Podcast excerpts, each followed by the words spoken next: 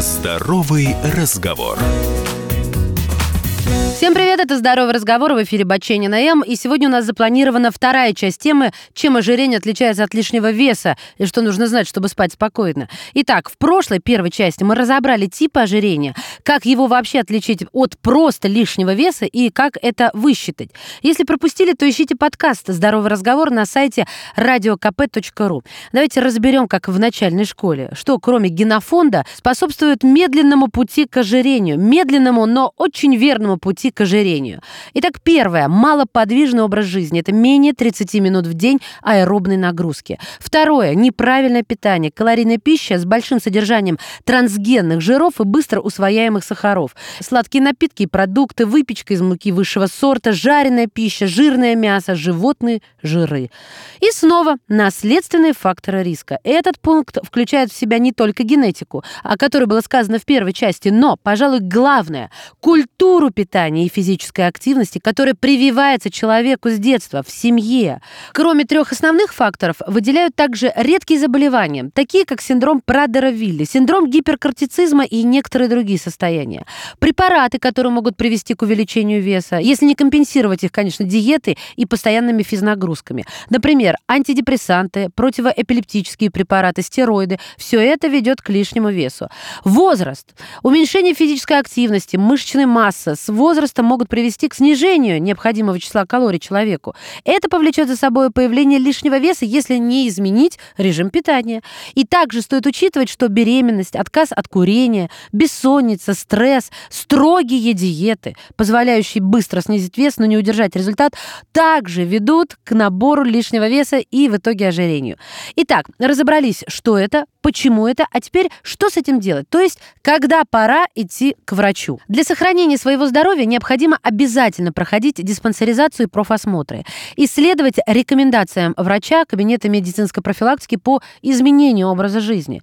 Все население России старше 40 может проходить диспансеризацию ежегодно, а в возрасте от 18 до 39 раз в три года. Во время осмотра и выявляют избыточный вес, факторы риска хронических заболеваний, в том числе нездоровое питание и низкую физическую активность. Если у вас высокий показатель индекса массы тела и вам не удается снизить вес, стоит проконсультироваться с эндокринологом и диетологом. Итак, как же лечат ожирение? Для борьбы с повышенной массой тела самое важное и сложное – это изменение образа жизни. Увеличить нужно физическую активность, и желательно делать это с контролем пульса и в меру, конечно, своей тренированности.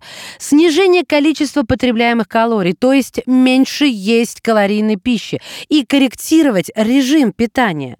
Сами по себе диеты, как временное воздействие, поверьте, неэффективны.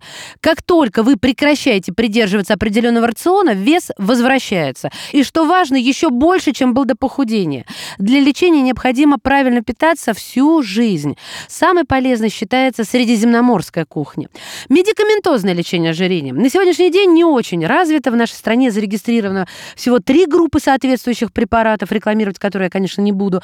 Они оказывают влияние на процессы, которые воздействуют на вес человека. Аппетит, всасывание поступающих с пищи жиров. И, как любые лекарственные средства, препараты должны применяться с осторожностью осторожностью и назначаться, конечно, врачом, так как у них есть противопоказания и побочные эффекты. Для лечения крайней степени ожирения, это когда индекс массы тела более 40, ассоциированного с сахарным диабетом, существуют хирургические методы. Их эффективность составляет примерно 95%.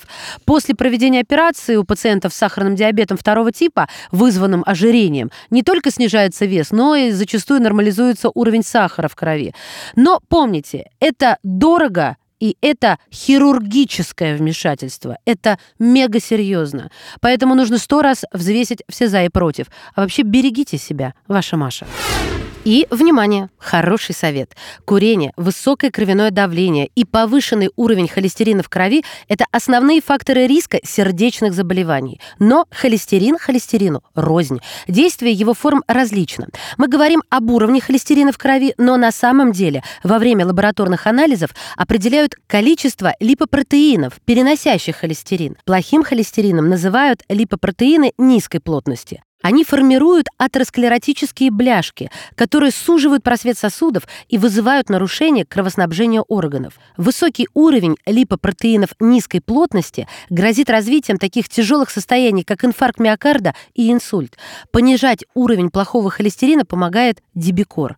Его действующее вещество, попадая в организм, соединяется с холестерином и выводит его из организма в виде желчных кислот. Улучшая обмен веществ, дибикор помогает нормализовывать уровень холестерина. Просто запомните, DB-кор. Имеются противопоказания, проконсультируйтесь у специалиста. Здоровый разговор.